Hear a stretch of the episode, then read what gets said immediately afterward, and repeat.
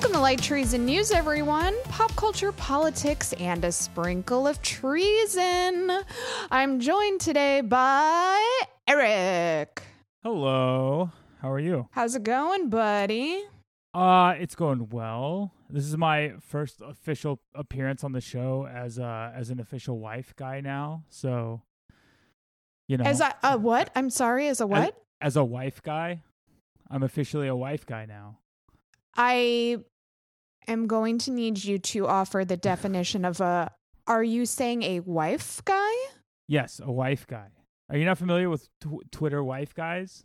No. Oh, did you tweet about like Faith being your curvy wife or something? No, I did not. That's that it- you're uh, you're conflating several different things. That's uh there was the guy on Twitter that was like tweeting about how much he loved his curvy wife forever and then everybody made fun of him and then there was this whole trope of just dudes on Twitter talking about their wives all the time. So uh what the the wife guy is now an official like type of guy on Twitter. Okay, well, Erek, I don't want to shatter your dreams, and I Mhm. do want to hear why you think you are a wife guy. But sadly, um, you're not officially a wife guy on Twitter until you uh, are a creep in other women's DMs Okay. while constantly talking about your wife online because I it's see. performative. Yeah. I see. I see. Okay. Well, I guess yeah, all right. Well, I've got a lot of work to do then. Uh, you got to really up your creep factor Mm. because, like, word on the street Yeah. is, um, sadly, you're you're not a creep. Yeah. My creep factor is pretty low. I'm pr- I'm gonna, I'm not gonna lie. I'm, uh, it's something I've tried to maintain, and uh, I feel good about it. Yeah, it, I mean it's a choice, you know, to Yeah. each their own. Um, so why are why are you uh, a wife guy now? Oh well, I mean, I just because Faith and I got married. Oh my god, you actually got married! Oh Yes. my god, when did that happen? Uh, let's see. it would- This would have been uh, I forget the actual date, like two weeks ago at this point. Oh, holy shit! It was a while Yeah. ago. Yeah, I obviously I knew that you guys were planning to. Did you actually go, or did they do it on Zoom? No, it was a whole thing. So I I can't remember if I talked about this on the show. We tried to get married in March. Yes, I remember this. we went and got our license and then we showed back up at the courthouse two days later to actually get married and it happened to be the day they shut down for covid uh, without telling anybody so that was fun um, and I just love that neither of you were like, "Is this a sign that we should not do this?" you were just like, "No, you know what? We Yeah. are forging ahead, um, guns blazing. Nothing, including a global pandemic, will stop us Mm, from getting government paperwork." yeah absolutely i mean if there's one thing i think that we both share it's our love of bureaucracy and paperwork Oh, you guys Uh, are obsessed. Every yeah. time I see you, you're filling out forms, and I'm like, con- "Guys, can we not?" just always filling out forms. Uh, and so we waited a while to see if they would reopen. They didn't. It was a whole thing. So we finally just uh we had to move in August and it, was a whole thing. So it was just finally like we just got around to actually doing it. So we got we you can still get married if you have like an actual registered officiant um and you have an actual and you have a license. So we uh, through a friend of ours, they hooked us up with somebody who's a, a registered officiant in New York. So we we just did a little a little private thing, just uh, you know, as, few people as humanly legally possible. Um, wow. Yeah. So uh, yeah. So we did it, and uh, yeah, it was a good time. Nice. Well, congratulations. Thank um, you. you guys are one of those couples who have seemed like you've been married forever. Mhm, Yeah. So there's going to be a lot of reaction like, were you guys not married? Right. so Yeah. just um, Mm. brace for that. Yeah, but yeah, Uh, I'm glad that you guys made it Mm. happen, even though uh, the world's ending.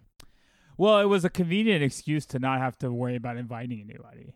Uh, Oh, what a dream, right? Because like I briefly uh, when I was married um and we were like planning the like what we were going to do, we briefly entertained having a wedding and just the immediate feedback we got from our families, we were like we can't. We can't absolutely. We'll Oh. kill them and each other Oh, and yeah. ourselves. Yeah, yeah. Oh, absolutely. Like we were not going to have one anyway. We were just going to always go to the courthouse, but then we we were like we feel kind of bad that we're not going to have a wedding and like this feels bad for our family. So what we'll do is this was the original plan before COVID was like we'll have we'll do our courthouse thing, but then we'll like, you know, we need to take trips home and see our families anyway, so what we'll do is we'll go back to our respective homes and we'll have like a little party with our family. And we floated this idea to our families and immediately like within a week my mom was emailing me and was like okay i booked uh i booked a conference room Yep. um i've invited your friends i've invited your friends from around the country to fly in and i was like what oh, the and hell also is happening you have to invite this cousin who you don't know and Mhm. probably won't like because otherwise there'll be drama. And it's like, Yeah. cool, I hate this immediately. Mhm. This is a twenty thousand dollar party to make me feel bad now, Yeah. I guess Mhm. is what this is. yep Uh, absolutely not. Yeah, it is just it's a, a fire money pit uh, and guaranteed family drama. I don't know why anyone ever has a wedding.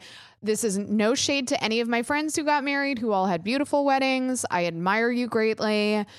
You're amazing. Um, I've never. Here's a brag. I've never been to a bad wedding. Every Nice. wedding I've gone to has been bomb and super fun, and I had a great time. Invite me to your weddings. I'm I'm super fun. I dance. I'm you seem like you'd positive a presence. fun yeah you seem you strike me as somebody who'd be fun at weddings Yes, and I am shockingly emotional. Like I'm not so jaded. Lad, like uh, Kevin and Hill's wedding, I Mm-hmm. Yeah. cried like a baby, and like Mhm.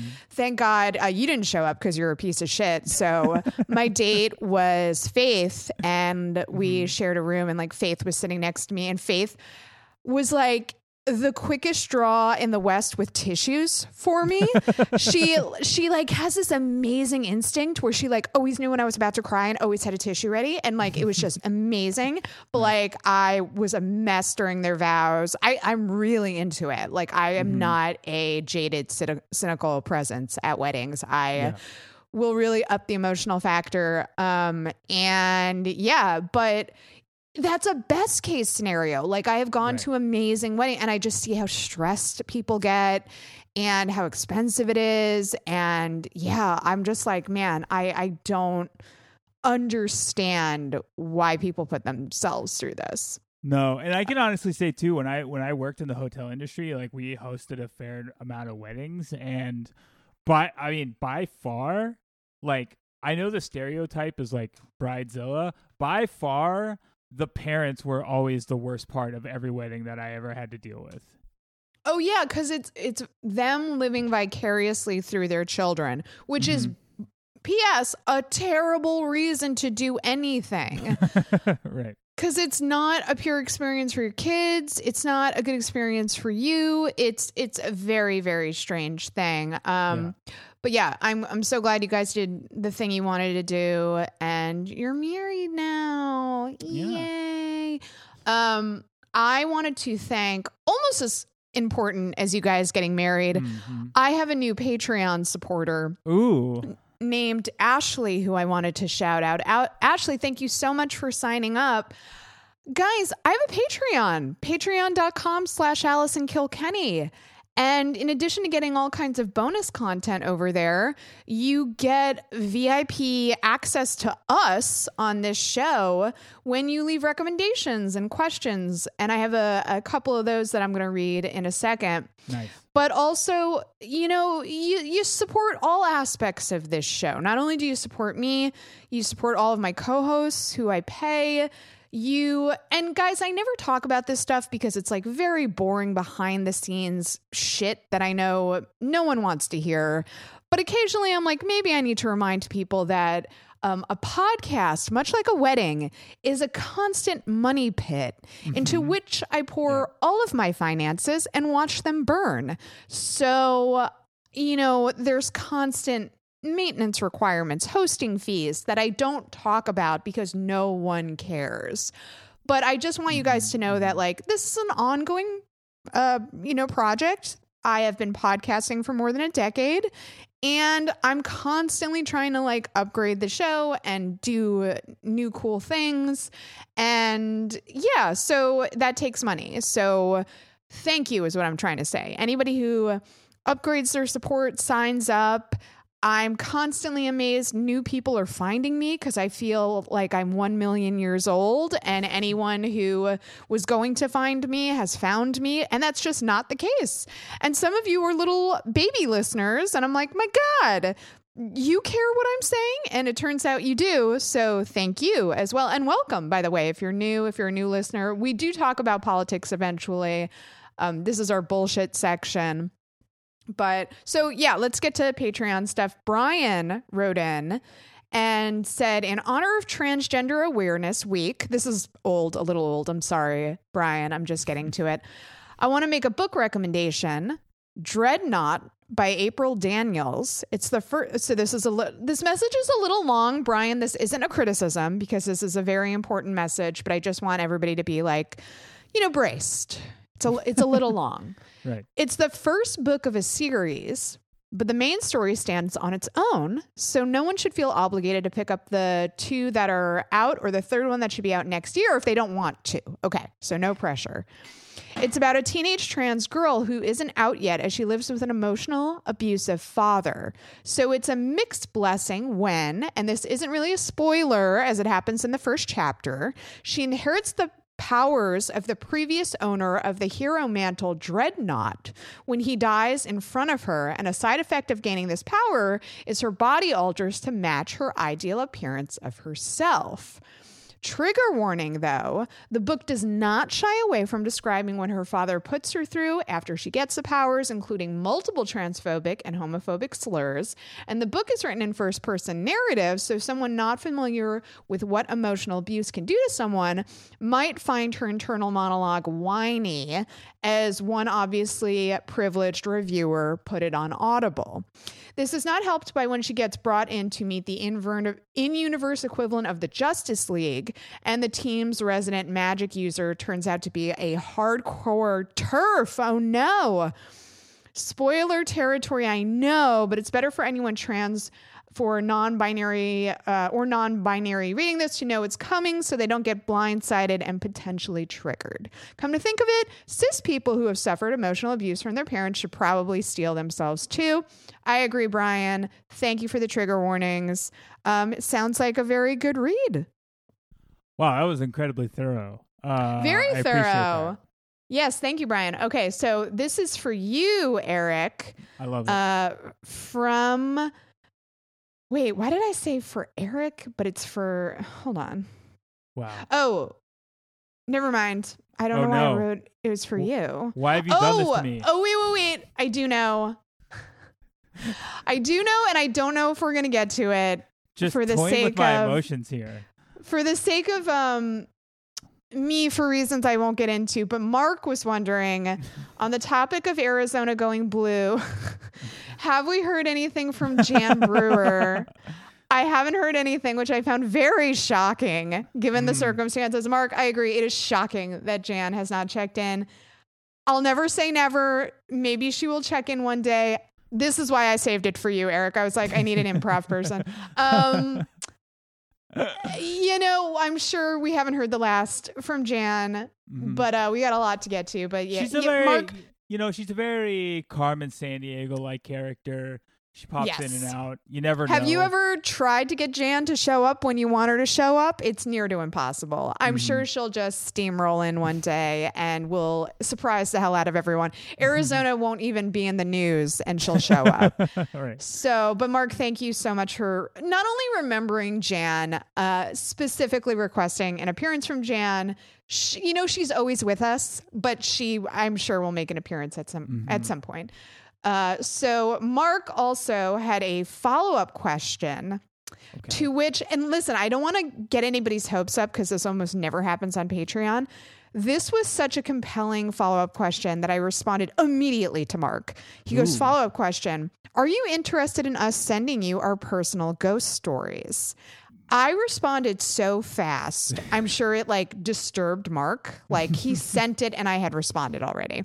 Where it was like, oh my God, send it immediately. So he sent it and I'm going to read it right now. By the way, guys, evergreen reminder spooky is not seasonal. If you ever Mhm. want to send me a spooky story, um, maybe not a little known fact at this point about me, I love all things scary, all things spooky, all things horror. I'm a, a horror short writer myself. So I always want to hear these kinds of Mhm. stories. I love them. So Mark writes Once in high school, I was home alone. Great setup Mm-hmm. to this story. Relatable. Classic. We've all been situation. there. Mhm. Classic. It was the weekend, and I had stayed up late because why not? That's right. What else is the weekend for? Yeah, and and you're a kid. That's what you do. It was past midnight when I decided to be done and go to bed. It's worth mentioning that our hallway creaked when you walked down it. Sure.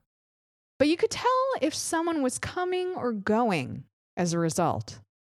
I'm in bed. 10 minutes in, I start hearing that creaking, going away and going toward me. Hmm. As if someone was pacing the halls slowly. It wasn't particularly cold. It's unlikely the house was settling or anything. So I went to look around.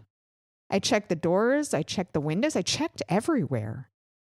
I even stood for a time, listening for breathing or for anything abnormal. Nothing. Perhaps I imagined it. I went to bed. Sure enough, the noise started again. I took a chance and said, Hey, ghost, if you want to stay here, I'm fine with that, but can you keep it down? I'm trying to sleep. The noise stopped. Never heard it again. Whoa, Mark. Wow. Hey, not only do I love this story, I love the moral lesson, which is if you're polite, the Mhm. ghosts can be reasoned with. You know, ghosts Right. are not terrorists. You can negotiate with them.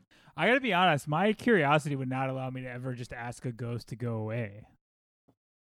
You know, I I bet you the ghost was so surprised by the boldness of Mark Uh-huh, that he was yeah. like, he or she, right. or or not to gender ghosts at all, they. Yeah. Uh, I bet they were just like, whoa, wow. nobody's ever talked to me like that. uh, all right, peace, and Yeah. left. You, why don't people in horror movies try that more? Just like, you know what, ghost? All respect, all due respect. Sure. I need to get some shut eye. And maybe they would be like, oh, thank you. No one's ever like um spoken to me like I'm a a conscious being before. Yeah, it's like, look, I know you got stuff going on with the whole unfinished business, you know, uh, eternal, you know, walking the earth thing. I get it, but also I got stuff going on. So if we can come to some sort of agreement, we can live in harmony. Uh, and then Mark sent a less ghost related but just as creepy detail that he writes I didn't think of until many years later.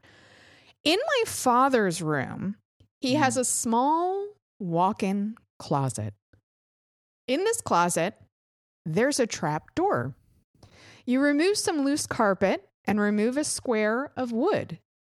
Instant access to the bottom of the house. There are Mm. also vents on the bottom of the house, thin plastic. I'm sure not too hard to remove and put back. What I'm saying is, I never checked my dad's closet. Mm. Whoa, Mark, bad news. Your dad is BTK. I hate to break it to you, Wow. we just but your dad's something. BTK. Yeah. Wow, big day for Mark. Mark, thank you so much. What fun Patreon Mm. messages. I loved both of those so much. Yeah, guys, if, if you got spooky, you got some spooky in your life, please send it to me. I love that shit. That reminded me of when I when I was uh it's not like necessarily a ghost story, but when I was uh I, I would have been in elementary school. Um it was like the first time I had a room to myself because we lived in like uh, my dad was in the military. This was when we lived in Germany, and we got an apartment where like all the kids had their own room, and so it was like the first time in my life I had my own room. And I, you know, that was around the time that uh, Scary Stories to Tell in the Dark came out.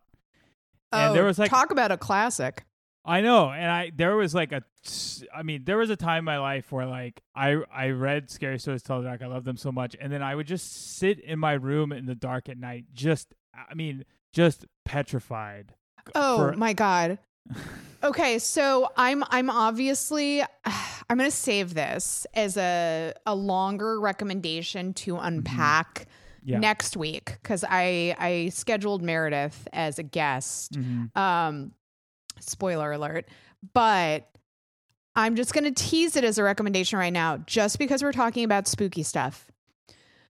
Guys, this is not a spooky recommendation. This is for the hardcore, like, fear connoisseurs out there who genuinely want to be terrified. This is Yeah. not like a light, fun watch.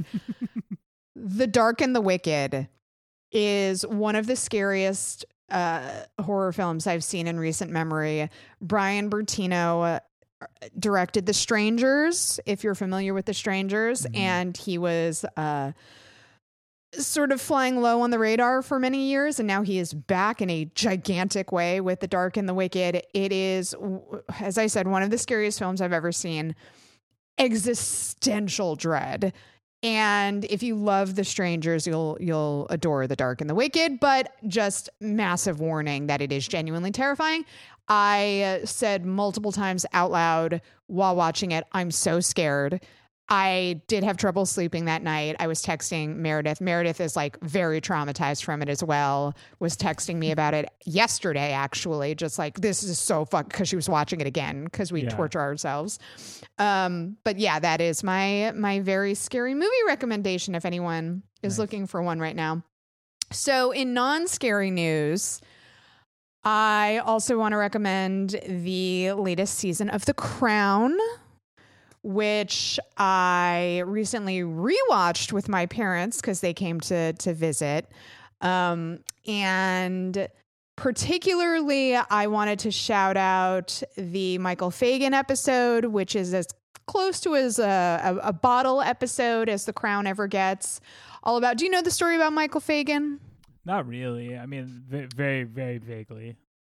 He's the guy who broke into uh, the palace and snuck into the queen's room. Right, right. And they use that incident where he's he got to speak to the queen for 10 uninterrupted minutes. Mhm. And it is a speculation about what they talked about. Obviously, it's very embellished. You know, um, The Crown is written by a playwright. So I doubt Michael Fagan was that coherent or articulate. but essentially, what they use Michael Fagan for is using him as a lens to examine Margaret Thatcher's um, Great Britain right. and what she did to people you know like she destroyed the economy she millions of people were unemployed because she was um, doing tough Reagan era economics, right? Right, Economic right. therapy, which was we squeeze poor people so they'll work harder and Austerity. slash austerity and yeah, slash uh, the s- social safety nets and Mhm. give them tough love, you know? Right. Uh, and that doesn't fucking work. We know it doesn't work, but it it's helpful to see it crush an individual like it Mhm. does uh, Fagan. And Fagan is breaking into the palace to speak with the queen, and it's sort of a desperate last ditch attempt to save himself, but also save the country and explain to the queen what Margaret Thatcher is doing to everyone because he thinks she just needs to talk to a normal person to so she'll understand right? Yeah. um it's a brilliant episode. The pacing is brilliant. The writing is brilliant. The acting is brilliant. Um and it it finally does what i wanted the crown to do which is rip margaret thatcher to shreds and also be tougher on the royals. Because I what I like about the crown is the longer the show's gone on, the more you can tell this is actually a critique of of the royal family and how they hmm. have grown more and more disconnected from the public over the years. And now that it's becoming that, I feel more comfortable watching it. Like it's always going to glorify the queen in the end, you know, because she's our central protagonist. We see everything more or less from her viewpoint. Mm-hmm. But especially with like the kids now, like they finally introduced Andrew and it's just like, holy shit. Like these Right. kids have no fucking idea what's actually going on in the country, you know? Right. Um, but it's a very good season. There is a wild scene. Like obviously the thing everybody's talking about is this is this the season with Princess Diana. right. There is a fucking crazy scene that apparently happened in real life where she recorded herself singing a very romantic ballad from Phantom of the Opera as a quote unquote gift for Prince Charles, arguably the most emotionally stifled man to ever have lived. And she shows it to him, and it is so cringy. I've never identified with Prince Charles more in my life. If, if, if anybody tried to give me that as a gift, I think I would die immediately from embarrassment. I Yeah. fully get why he was like, this is the worst moment of my life.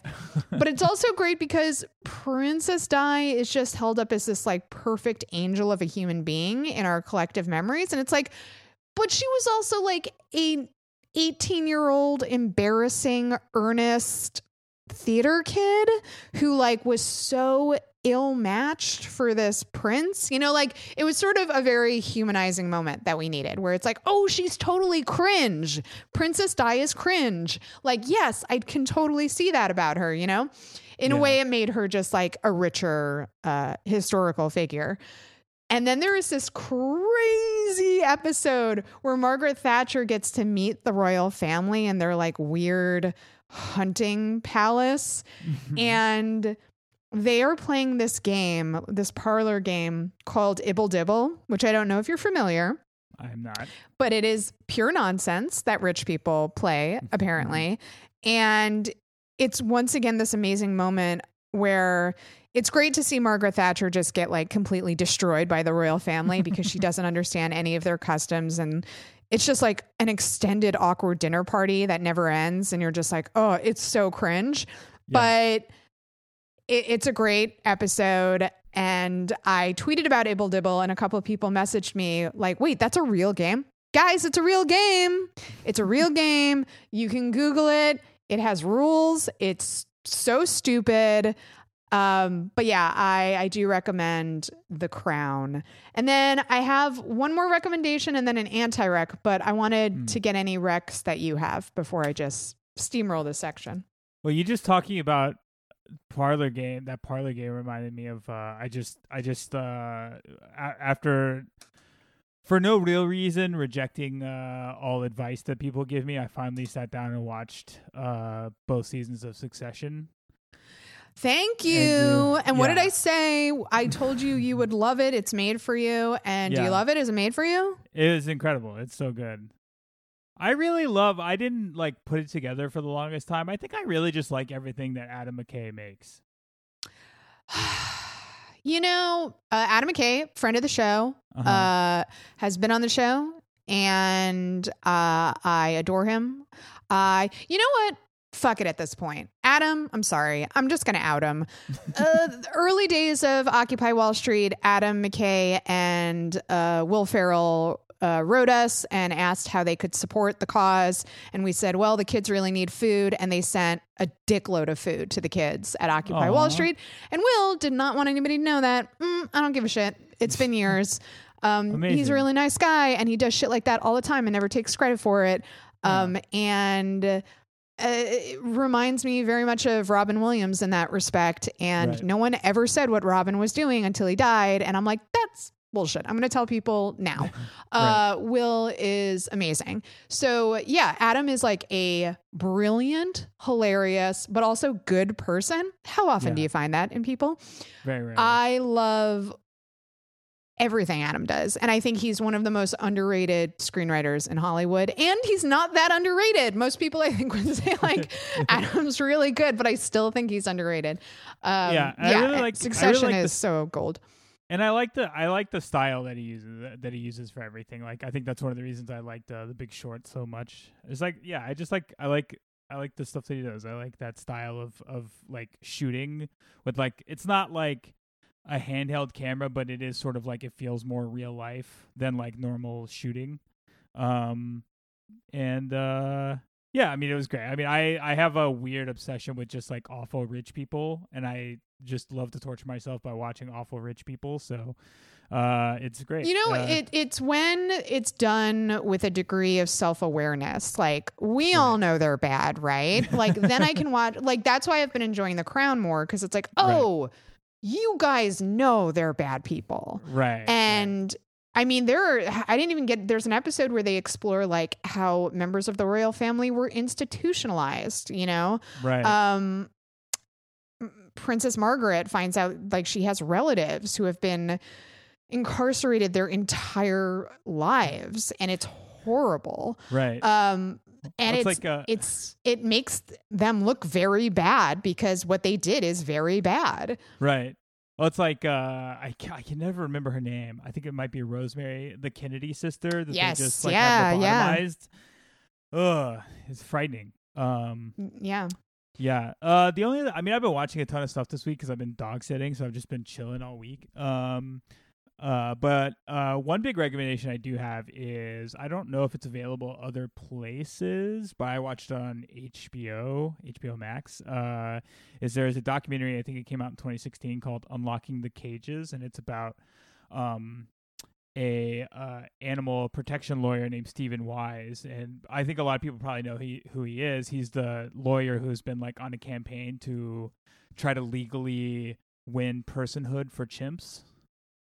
oh wow Um, yeah, and so there's a documentary about his like first like big campaign to like go through the court system and and win and you know win legal personhood for chimps. And so it's uh it's a, it's a really well done documentary and it's really like you get like a great insight to him and his organization and like the court battles that he went through. Um you see like some of the scenes in the courtroom where the lawyers are like you know picking him apart and stuff like that and it's just like i don't know it's it's i, I was captivated by it I, I i knew a bit i i mean i've read like his work before i've read like a bunch of his legal briefs and read some research that that he was that he uh helped with and stuff like that. And so like it was interesting. I didn't even know about the documentary. I was just like scanning through hbo trying to find something to watch and i, I saw that and it's like it's really well done. I highly recommend it. Personhood is one of those weird concepts that if you think about it too long your head sort of wants to explode.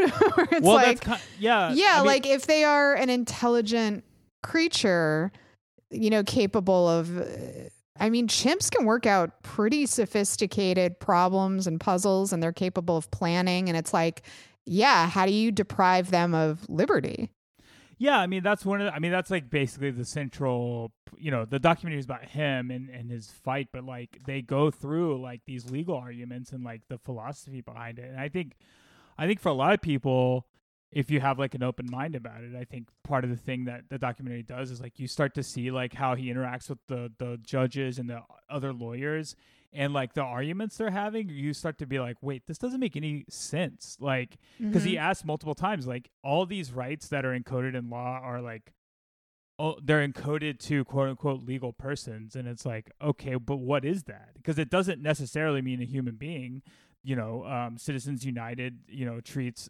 corporations as legal persons for certain rights um, and stuff like that. So it's like well what, then what are we doing here? Like what like what does this mean? Why why can't this be attributed to non-human animals?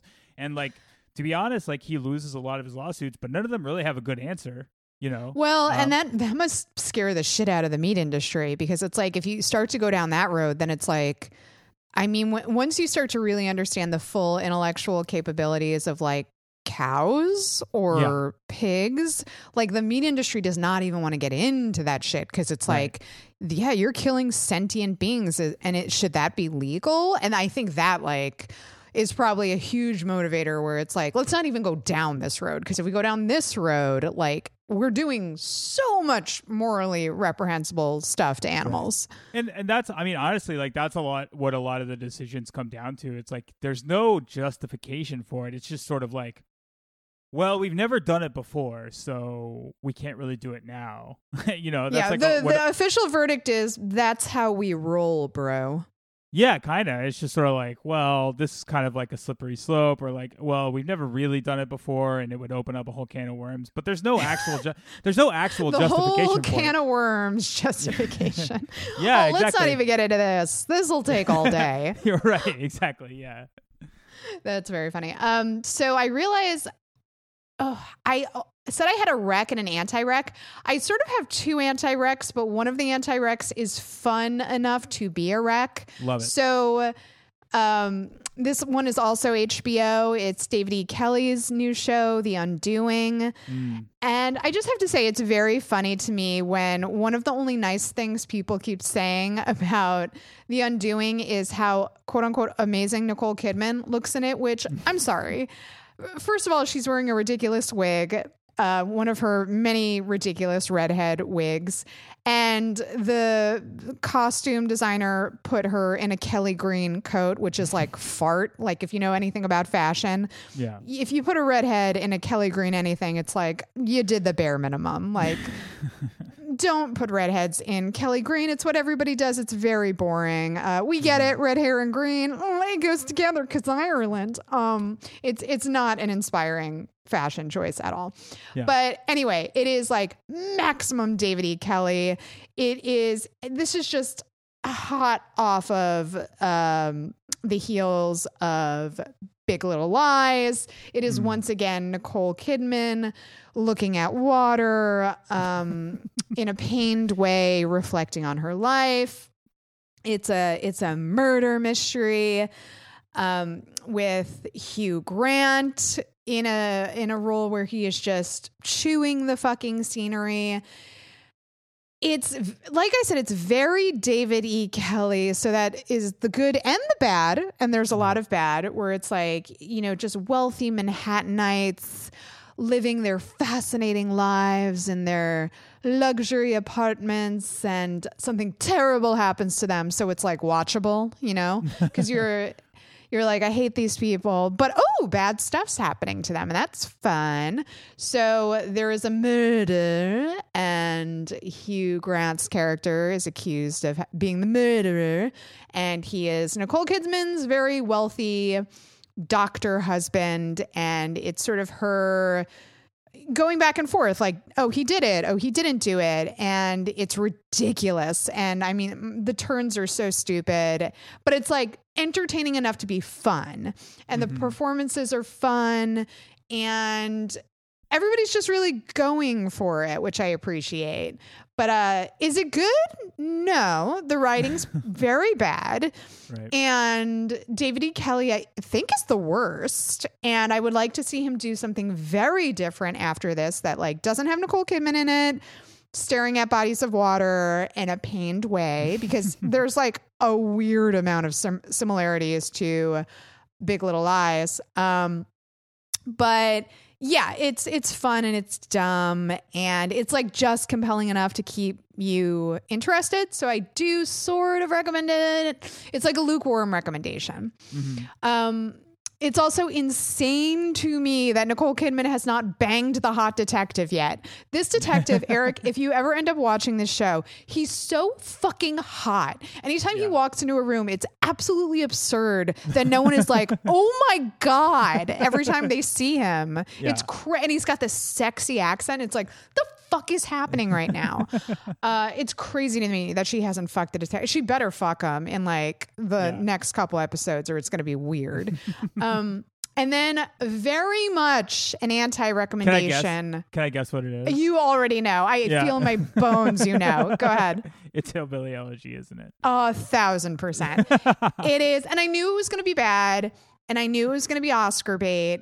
But it was just like on my home screen on, is it Netflix? I don't even fucking remember. Yeah, yeah, it's on Netflix. But they were like pushing it hard, and I was like, "Ugh, Amy Adams." Like they know my weakness. I'm like, Amy Adams is the patron patron saint of exhausted redheads everywhere, and I I'm very exhausted right now. So I was like, I just want to see Amy Adams and be. Oh my god, I forgot to mute a track. Everybody, oh, scared the hell out of me. Um. So I was like, oh, and Glenn Close. This is a good cast. All right, let me check it out. Mm-hmm. Woof. Okay, so it feels like it should have been made 20 years ago. And I know it's mm-hmm. based on a book that's old at this point, but it's like so reductive and just like a thousand percent pull yourself up by your bootstraps propaganda bullshit about the opioid crisis in the South, which is just insane. Um, it is uh, based on an autobiography written by what's that dude's name? JD Um, Vance. yeah, and it's about his life growing up in the South, very poor.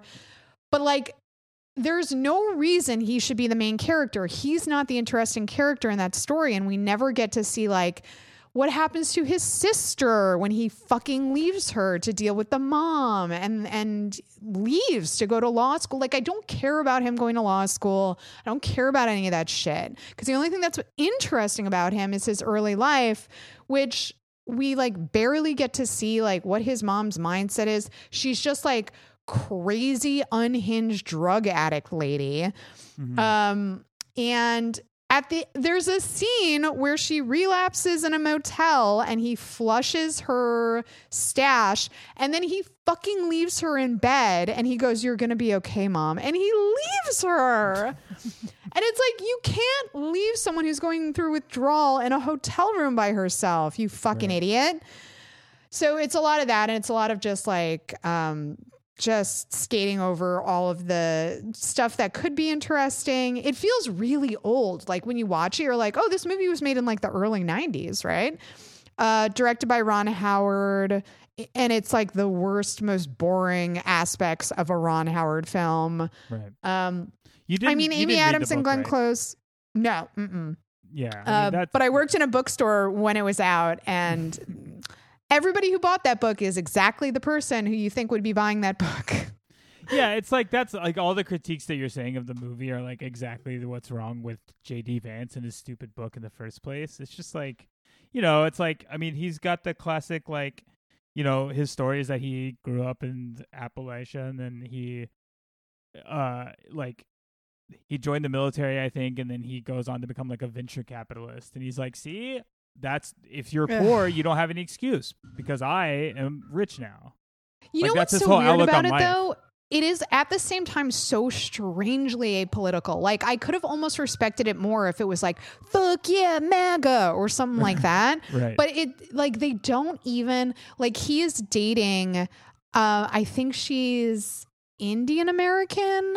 Uh, forgive me, I might be wrong about that, but he is dating a woman of color, and this comes up a few times. And I think Glenn Close says some like questionable things about people of color, but like his mom and I'm like maybe his mom was just super woke for the time but like she's like that's great honey like there's no exploration of like what was it actually like living in this area with these people like it, it's like so self-consciously apolitical about a tremendously political issue which is like this woman didn't have a support system. She felt like she had no way out. She turned to drugs and then like the system keeps failing her over and over and over again. How do you feel about that? Well, and like we think- never get to that interesting aspect. Yeah, that's kind of like I feel that way about JD in his book, where it's like he wrote a book about a place and and a people that he clearly doesn't care about, exactly and he's made his whole, Exactly. he's made his whole like brand as a person about like escaping poverty and and giving back to his community, but he clearly doesn't care about them, and it's like yeah, it's like nostalgia without any of the positive aspects of nostalgia, which is like, Right. so you love and care about these people, right? Oh no, I don't care at all. I've moved on. Oh my God, my life's so much better now. right. So it's like, then why should we care about these people? Right. I have to ask because I haven't watched it yet, and I, I was actually thinking about watching it this weekend. Um, how bad is Glenn Close's uh, performance? Because I watched the trailer and she seemed insane. Uh, she, you know what it is? She is wearing the craziest prosthetics I've ever seen. the styling is absolutely crazy. And then they show a photo of his grandmother, and I was like, oh, yeah, but this is also like she looks like her, but also this is just an example of why maybe looking like the real person shouldn't be a top priority because she Yeah. looks insane. Right. She's so good. There's a couple moments where uh, her performance is really subtle and nuanced and great, nice. but she also goes big in in parts too. I don't hate it because otherwise, I think the movie would have been so boring. It would have like bordered on unwatchable. Um, but Amy Adams and Glenn Close have enough big moments where it's like, oh right, they're two of the greatest working Right. actresses alive. Um, so I- think it needed it. To be honest yeah. with you, like she full, she's fully crazy in some scenes. Yeah. Uh, but also I was like, hey, crazy, I'll take crazy over boring. You know. Sure. You know what's it, that uh I was just watching um uh cuz it's on HBO. I was just rewatching like the first couple seasons of Fresh Prince. And there's an episode where they always allude to the fact that Ronald Reagan is their neighbor. And there's Uh-huh. an e- there's an episode Wait, where do they? I have no memory of that. Oh yeah, it happens. Oh my like I, God. th- I think it happens in the first episode. They like just constantly allude to the fact that Ronald Reagan is their neighbor, and in Bel Air, which I don't know if he actually lived in Bel Air or not, but he uh he but there's an episode where he actually makes an appearance and it is the fun it is just like they just found a middle-aged white guy slicked his hair back and he kind of talks like Ronald Reagan. They put absolutely no effort into it whatsoever. That's so incredible. funny. I have no memory of that detail. That is wild. I don't think he ever lived in Bel Air, but that is. They were probably just like, we want to show they're very rich. So who Yeah. would be his neighbor? I guess Reagan. right. That's so funny. Uh, what a wild decision. So we're very long in the recommendation section. That's okay. Do you have any other recommendations before we wrap up? No, that's okay. Okay. Guys, on that note, it's that time of the show. I'm so sorry. We'll get through it together. Here's your bad news.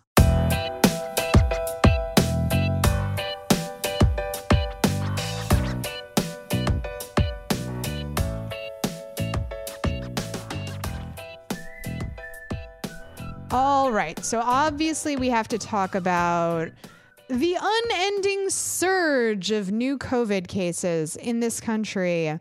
Thursday uh, marked the 24th consecutive day that the U.S. reported more than 100,000 new cases, and it was the 17th straight day that the number of patients in uh, hospitals with the virus had hit a new record. Um, we have surpassed 13 million cases, by far the most in the world. hmm Uh, we did it. We're number one. USA, USA, USA. Obviously, there's going to be a weird period with reporting data where it's it's going to look like it's plateauing or maybe even going down a little bit because it is after the holiday and all of the clinics have a backlog and that's going to take a moment and then we're going to see another spike obviously. And then guess what guys? We get to go straight into christmas. Oh Nice. yeah baby. Uh, so it is going to be very bad. The big news story it's not new but uh, many many hospitals i think like it's 60 something percent the cdc said are rapidly approaching uh, full capacity. So you might be asking what does that mean when hospitals are nearing full capacity? There are no beds. So if you are sick and you show up there's nowhere for you to go. So that is obviously a new um, a whole new level of hellscape because it's like well what the fuck happens then? Um, and it, that's really um, apocalyptic. Yeah. It's ah, I just can't get I mean, I feel I mean this is obviously all we've talked about all year, but I it's just like the longer it goes on, the more I'm just like completely I'm dumbfounded by two things. One is the complete absolute collapse of any sort of public health infrastructure we might have had. And then the second is the complete unwillingness to have a public health infrastructure. Like there's a lot of people that just don't want to have a public health infrastructure to begin with, right? But it's like we it's just like every at every turn we made it's not even about making the wrong decision because you could i mean you can understand with like a new virus that we don't understand people can make wrong decisions it's that we made the worst possible decisions where it's like you know you know we have lockdowns but we're not supporting people with direct payments which is you can't do that like we got the worst of both worlds Right. And it's the inevitable conclusion of putting people in power whose whole goal is to dismantle government, right? Like, this is what it looks like. This is the Republican fantasy we're seeing play out. There is no social safety net. So there's no, uh, as you said, payments from the government, there's no stimulus. Um, there's they've dismantled pre-existing infrastructure. Um, any public funding that might have gone towards hospitals or or expanding any infrastructure in that capacity was cut or went elsewhere. And this is the result a total institutional failure. So i guess if you like what's happening right now keep voting for more of the same. If you don't like what's happening right now oh it turns out you actually are a fan of government. You're you're maybe not a fan of the bad aspects of government and there are many of those right like we have sure. so many critiques of the the government, but we believe in collective responsibility, right? Like we live together, we should take care of each other. And if you believe that and you don't like what's happening right now, well, you should probably vote for people who would have voted for another stimulus, who would have voted to expand funding of our healthcare program. Hell, maybe even have supported Medicare for all. I don't know if we're just talking crazy right now. You know, like maybe you're a fan of those things. So, yeah, it I'm hoping it'll be one of those moments where people are like, "Oh, things are bad now because of this." But you know, that might be giving people a little too much credit. I think so because I think what's so maddening to me is that like I'm totally I like you know I don't want to sound like I'm sympathetic with like right wingers, but I'm I'm sympathetic to people who don't like lockdowns because I understand like we've basically been building our entire civilization on a house of cards, which is you know constant growth and and capitalism, and as soon as you put a halt to that, things start going badly. Um, because we don't have a, a backup. Uh, and also like people don't like being locked down. I I'm sympathetic to that viewpoint. The problem is is that like it, I was just reading the other day about like I found like a nice article about like v- like um Vietnam's COVID response. Um which Vietnam has a pretty large population. They have roughly 100 million people, so it's like, you know, one third the, the United States, I think. Um but they all these countries that successfully mitigated COVID all had like really vast, responsive um, programs where they might have locked down for a couple weeks or not at all, but they had like they have extensive healthcare, uh, public healthcare. They have they had extensive um, like masks and PPE, and then they also had like tracking and tracing. And it's like you can if you had implemented all those things on a mass level early on, December or January, we could have avoided lockdowns. The problem is, is that the people who are whining about lockdowns also don't want any of those things either. They're worried about being tracked by the government or whatever. So it's like there's no there's no reasoning with them. They don't want they just flat out don't want a response to a deadly virus. They're Yeah, they're, so they just don't want to deal with it at all. Let's get into that a little bit because that was the next story I wanted to get into. I almost calls called it like phase two of QAnon, but I don't think it was ever really a separate phase. There's always been a lot of overlap between the two, but a lot of QAnon groups have segued into anti vaxxer shit, especially now yeah. that we have three set. I mean, if there's a if there's a good news story in the pandemic story, it's that there are now three separate vaccines being manufactured, all with very at least early trial success rates. Um, obviously, we have this privatized healthcare system that it's like, is this going to cost like $30 a shot, which would be, you know, catastrophic and a, a, way to kill more poor people. So that's a bad aspect to the story. But mm-hmm. it is miraculous that we have three separate vaccines that are all testing extremely well. And that is very encouraging. Hopefully they will be free, but you know, capitalism. Right. But um, so yeah, Facebook axed the biggest anti-vaccine group on its platform last week, uh, Stop Mandatory Vaccination, which at one point had more than 200,000 followers. And uh, they kicked them off, even though uh, the group hadn't violated a policy against spreading dangerous health information or pushing vaccine falsehoods uh, or hawking unproven cures because those rules don't exist on Facebook.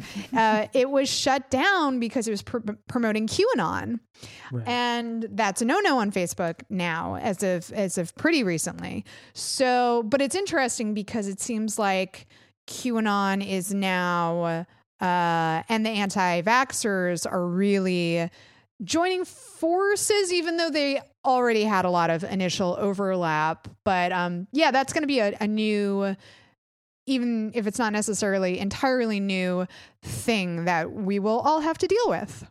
Yeah. And look, I mean, I mean, we should be real about this. Like, you should be skeptical of the government and you should be skeptical of large corporations. I'm not saying you should. And and early scientific trials that haven't been peer reviewed, you know. Right. But there's also the thing of like we live like we live in a society with other people. And so I like I'm not it's like I'm not necessarily saying like yes, you should be forced to get a vaccine by the government. But also, if you're not vaccinated, you don't also have a right to go out into the world and infect other people with diseases. So Yeah, it's so funny how we never talk about our rights not to get infected by your by your ass.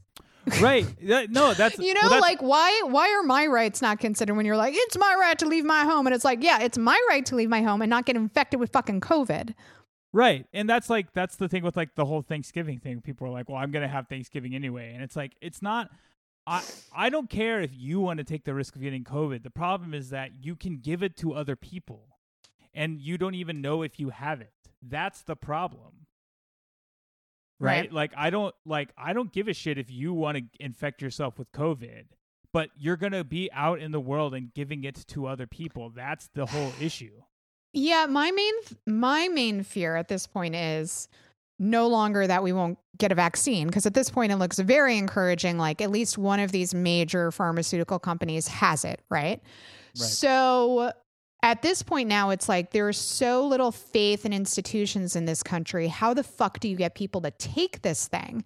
So one of the ideas is to give people a vaccine stimulus which is we'll pay you to take it which okay that's that's a pretty effect i i'm not opposed to that idea. It's like depressing that that would like the idea that that would tantalize someone because they're so desperate financially who doesn't otherwise trust the government like that's incredibly depressing right. but i'm like if it gets people to take it sure uh, there's also the you know very famously i think it was um for polio they had elvis get the shot right. who do you think would need to get it in 2021 or 2022, whenever it comes out, what celebrity would unite the country enough?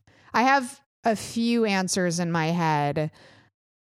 Who would be the one to take it where people, regardless of your political stripes, you would be like, oh shit, it's safe. I got to take it. Oh, I mean, I think the answer is Trump. No, er, Eric, what did I just say?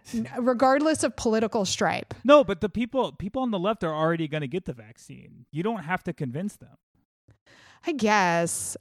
All right, we'll pretend that there's like a holistic all okay. natural vegans who are like, I don't trust any mm, chemicals in my body, even right. though I breathe in and I eat chemicals every day. Mm. My children are named Arrow and Harper. Right. I, I, live in I Park. Slope.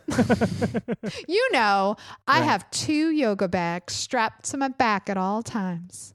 Um, I'm hmm. drinking a pumpkin latte right now, oh, which has chemicals in it. I'm getting irrationally angry. You have to stop. Yeah, yeah, yeah.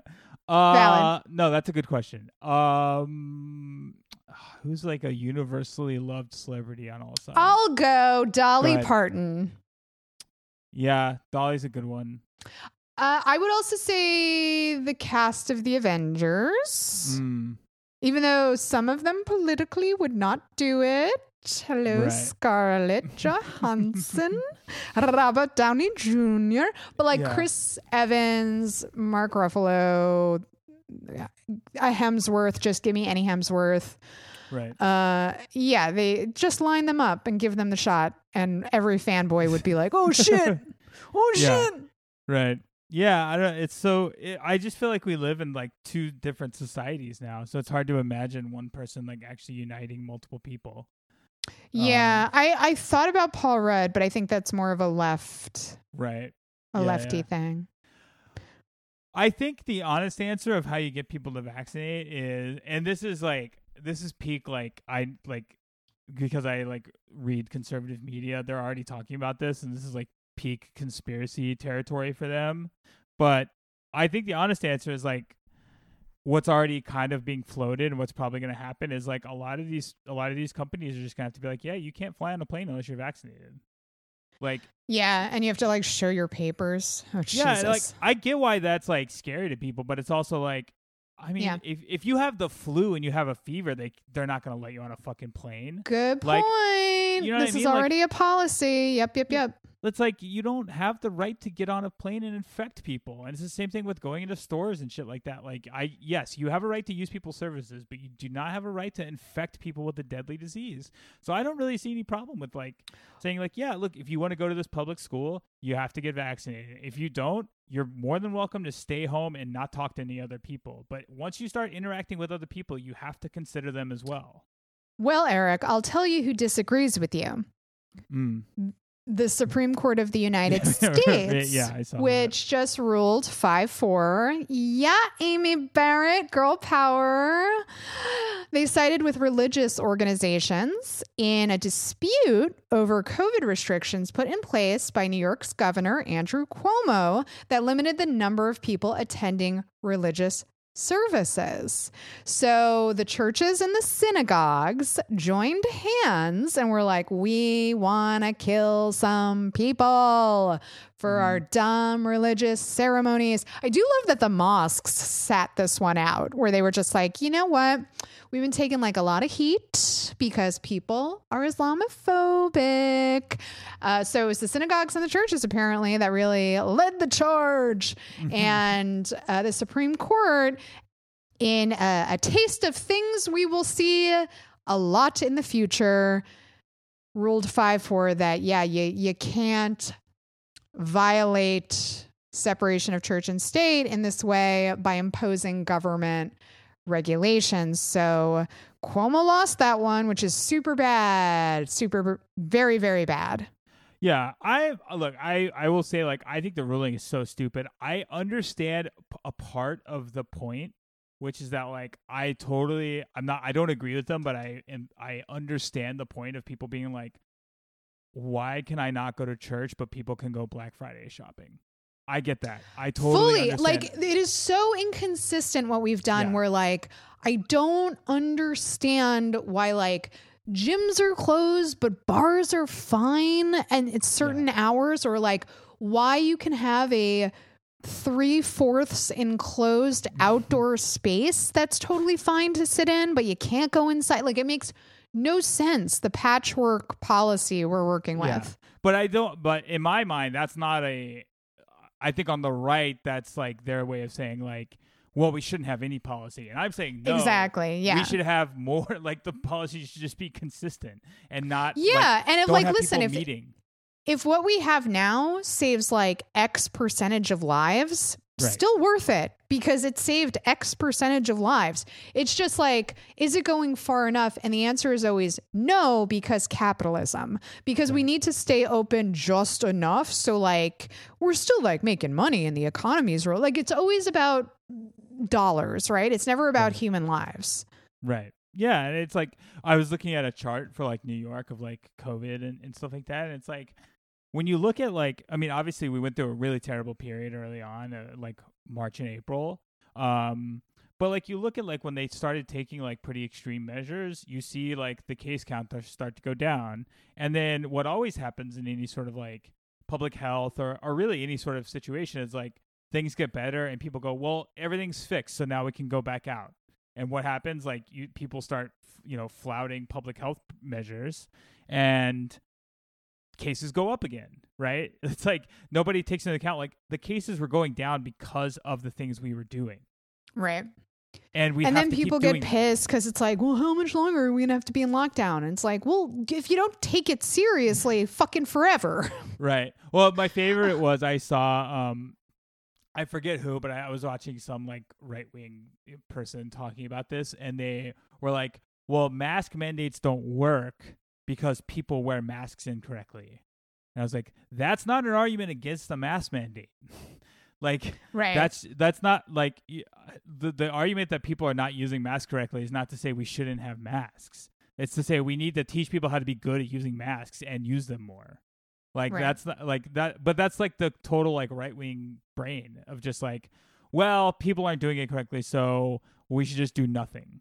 And like, that's so funny. to- like, listen, I'm definitely gonna fuck up doing this, right? Right, right. So why even ask me to do it? Right, exactly. And it's just like no, like th- that's people. Yes, it's a, b- a big problem that people are not using masks or using them incorrectly. So make them use them correctly. Like that's like what like we know that like these mask mandates work. I mean, we we you know there's plenty of evidence that showed like you know if everyone wears a mask, you know I even saw somebody being like, well, yeah, if everybody wears a mask, it'll work, but like not everybody's going to wear masks. And it's like, well, th- that's the fucking problem. like like Right. get them to use them.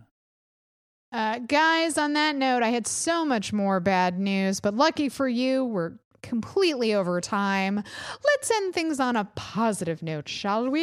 Here's your good news.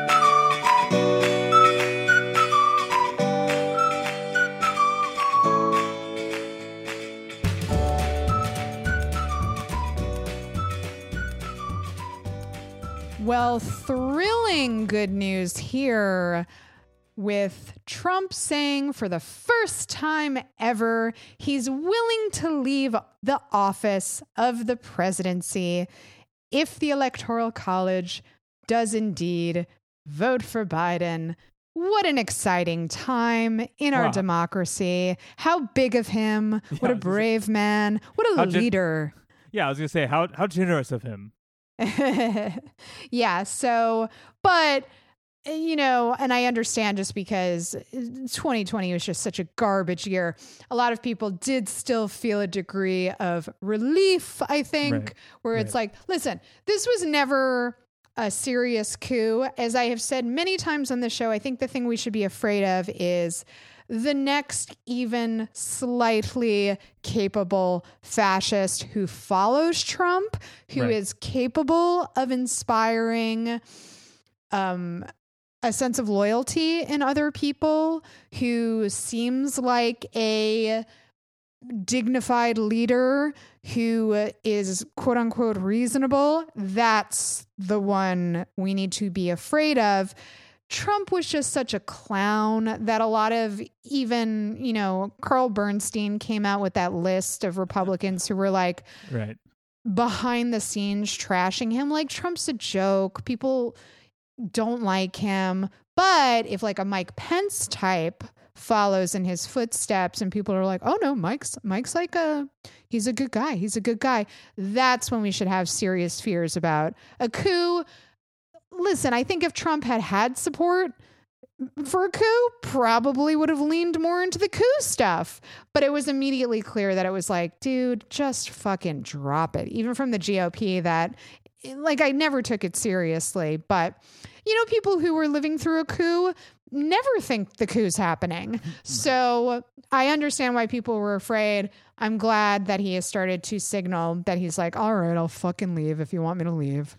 Yeah, one of the things I'm interested in is we've talked about this before is like who will be the successor to Trump. And I'm Right. I I used to say I thought it was going to be like a Dan Crenshaw type, but I what one of the interesting dynamics that's going on right now is that like like Trump has his rabid sycophants, right?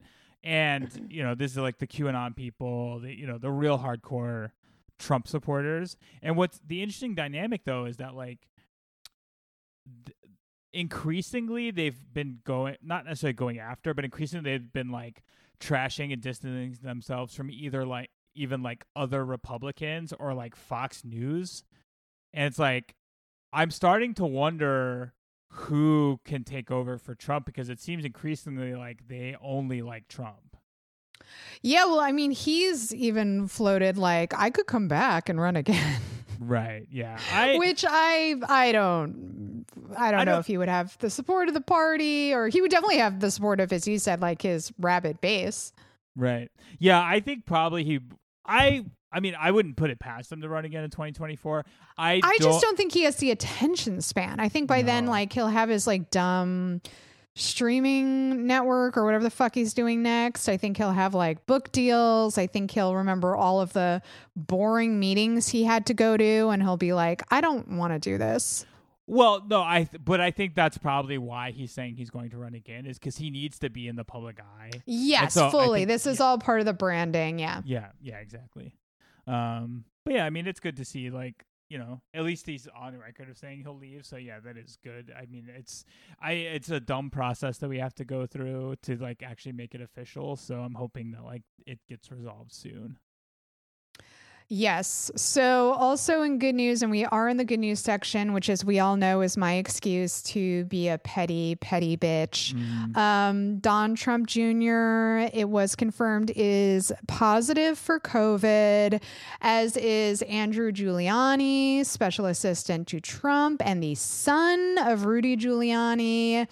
Obviously, uh, Mark Meadows, Trump's chief of staff, other White House aides members of Congress all tested positive because they were at a dumb super spreader event um, that, you know, the GOP. Uh, they never wear masks whenever they get together. Um, they were at the election night party at the White House, and absolutely everyone got COVID, which Yeah. is not only predictable, but hilarious. Yeah, it is funny to watch them all get COVID. I think the one negative to it is that like like what would happen with Trump was that like Trump got COVID and everybody's like, Yeah, this is hilarious and then like he got better after a weekend and was like, See, it's no big deal. Right, right. It's like, because oh, these are me. rich Like, people who have access to uh, good health care, the Right. best health care in the country.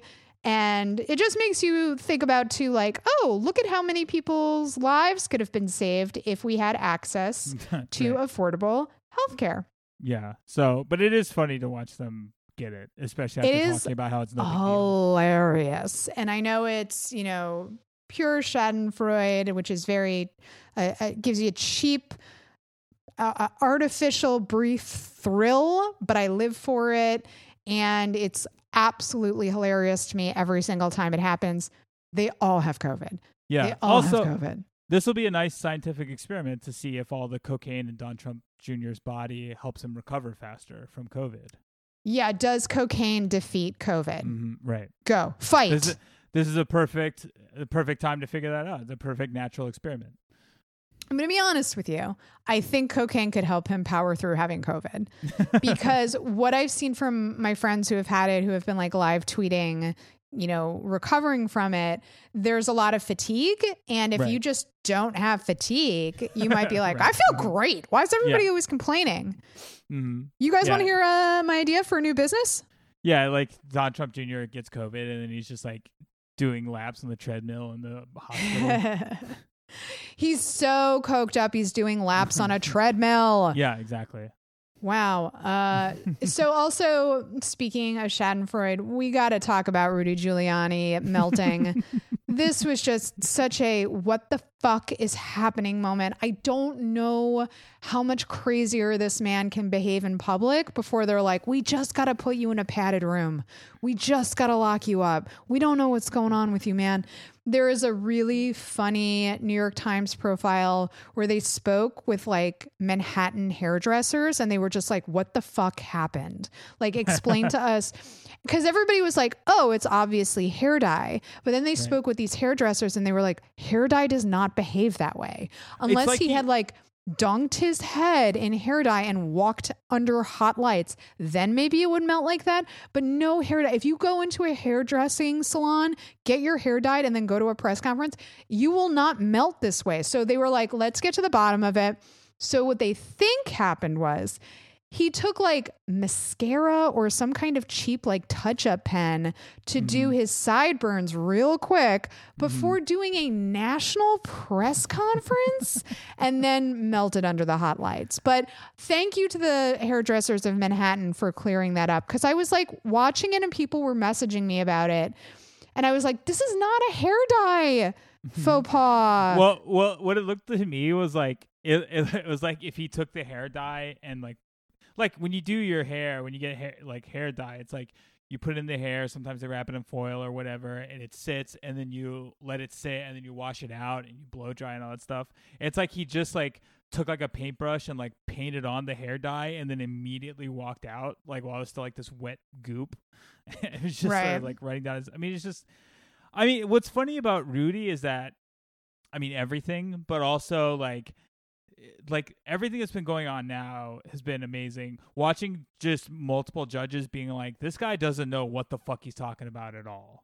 Like just Oh like, man, and hearing from the other lawyers who have like been in a courtroom with him recently, them just being like, he is incoherent. yeah, Like, There is was- there any greater living embodiment of the train wreck of the Trump administration than Rudy Giuliani? right, yeah. The first, I think the first time he argued in court, he was just like asking the judge, like, "What do you mean by X?" And everybody's like, "What the fuck? Like, what is he?" Yeah, like he doesn't seem to like really understand. Like, I don't want to paint him as any kind of like sympathetic figure, but like he just seems to be entering a phase where it's like, does he not know words anymore?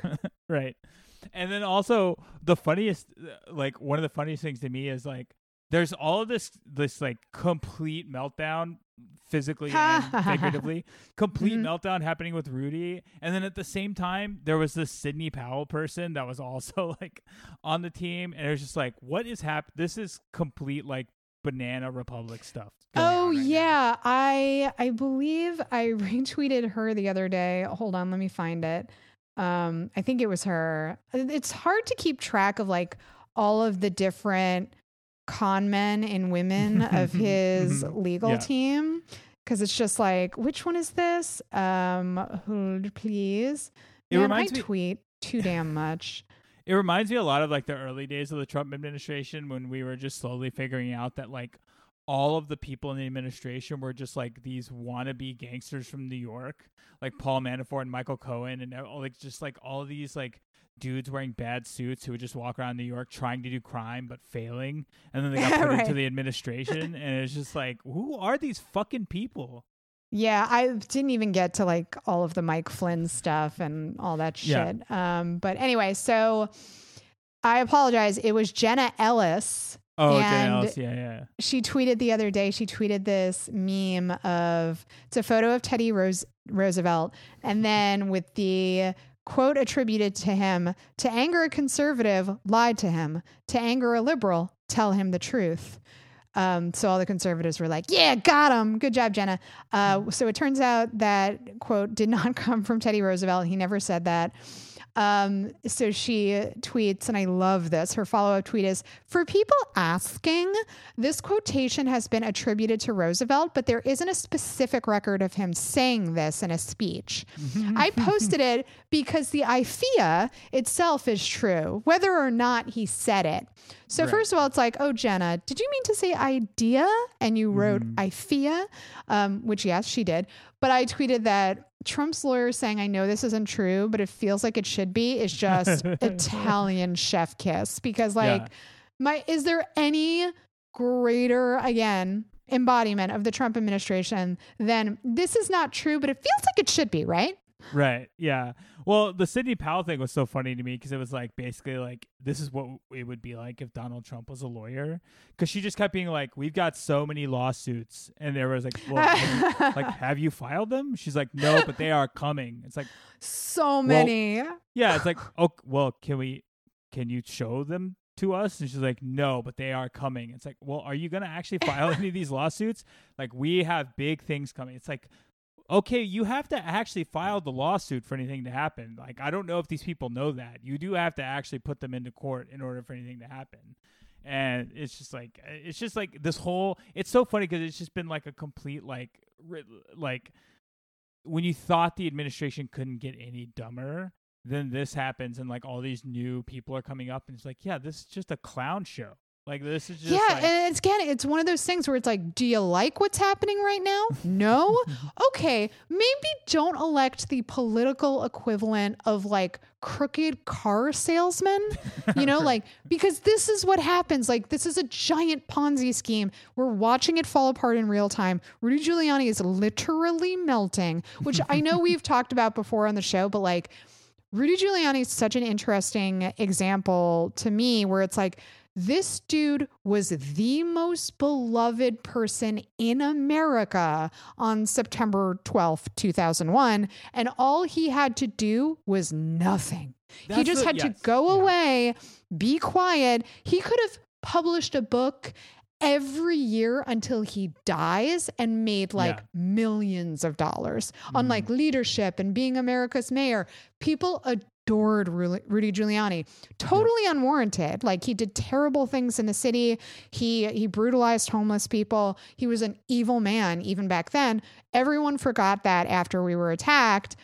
He had to do nothing and this is what he did with his legacy and it's like wow, dude. Well, even the 9/11 thing, it's like, what did he do? He just Nothing. went down there and like Yeah. was on TV. Like he didn't actually do anything about it. Like, wh- like what happened? You know? Well, And that was like, no. everybody. It was like, what the fuck did Bush do? Like, he stood on a pile of rubble and he was like, we're going to get him. And everybody was like, what a leader. And like, Yeah. people were delirious because we were so fucking terrified Yeah. that they were just anybody who didn't actually shit themselves on camera look like the greatest man who's ever led us.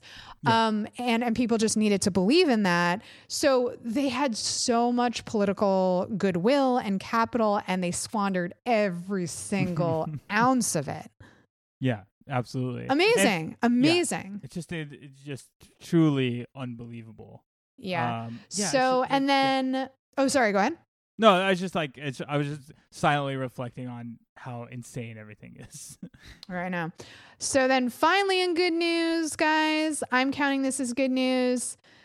Dianne Feinstein announced that she plans to step down from her top Democratic spot on the Senate Judiciary Committee. Bye, bitch. Bye Oh bye. God, Just fucking off. Like, uh, I can't like the the love that people have for people like Dianne Feinstein and Nancy Pelosi will never stop being completely bewildering to me. How do you love? Okay, so Nancy Pelosi, I get the branding of like the faux feminist girl power bullshit, right? Right. Dianne Feinstein seems like a step.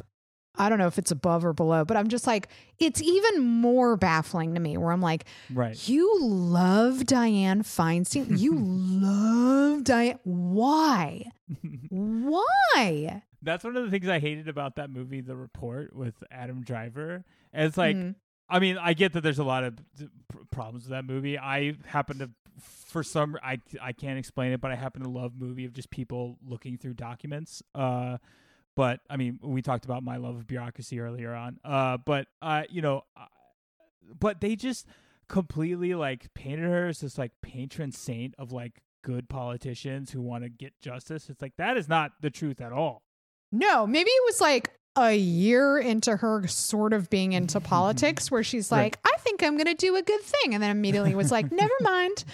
Um, She's the worst embodiment of a corporate Democrat.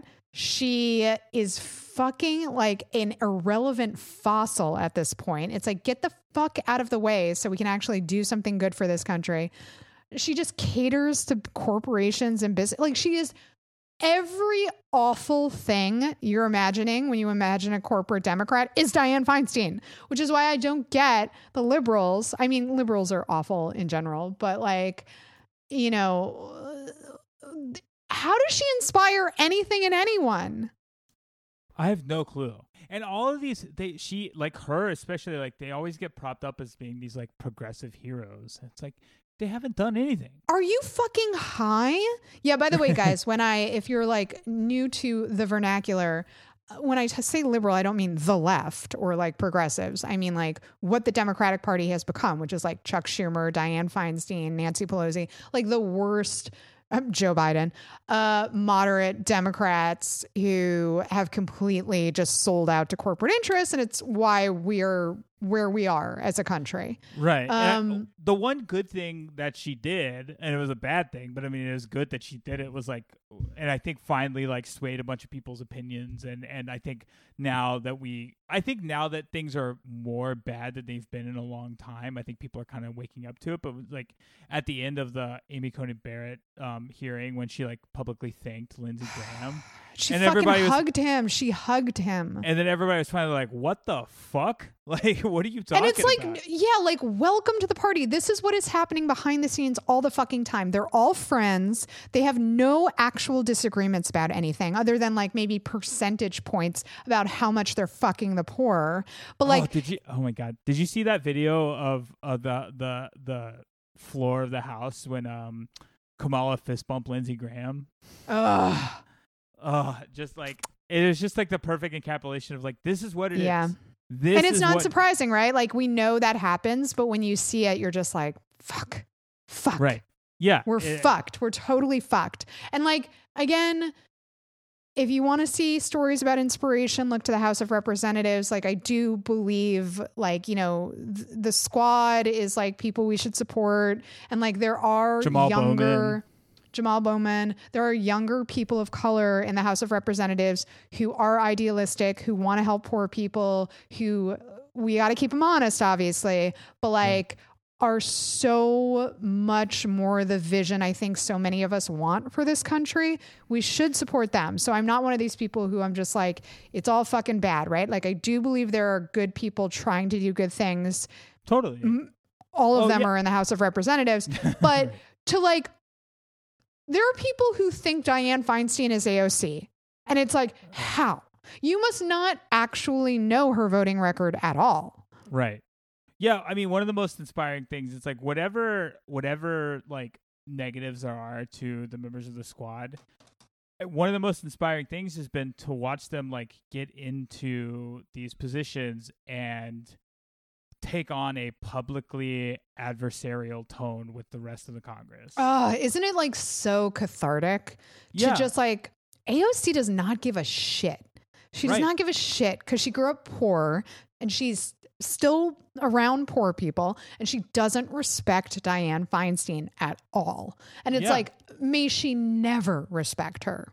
Right, exactly. And so it's been nice to see like like I said, I mean, I'm sure there will there there are negatives and there will always be negatives with any sort of public figure, but it is just nice to see like actual progressive people get into these positions of power and not immediately just get entrenched into like the swamp of uh, you know of all these people because that seems to be what what constantly happens to them is you know you get in once you get elected to positions and you get to DC and all of a sudden like all of these staffers and people are telling you about how things work and a lot of people just go along with it and you know Yeah, and you get complacent, you get sucked into the system. And I would never say like that can't happen to the squad, right? But Right, that's why right. it's important to always remain engaged, pay attention to local elections, hold your elected officials accountable.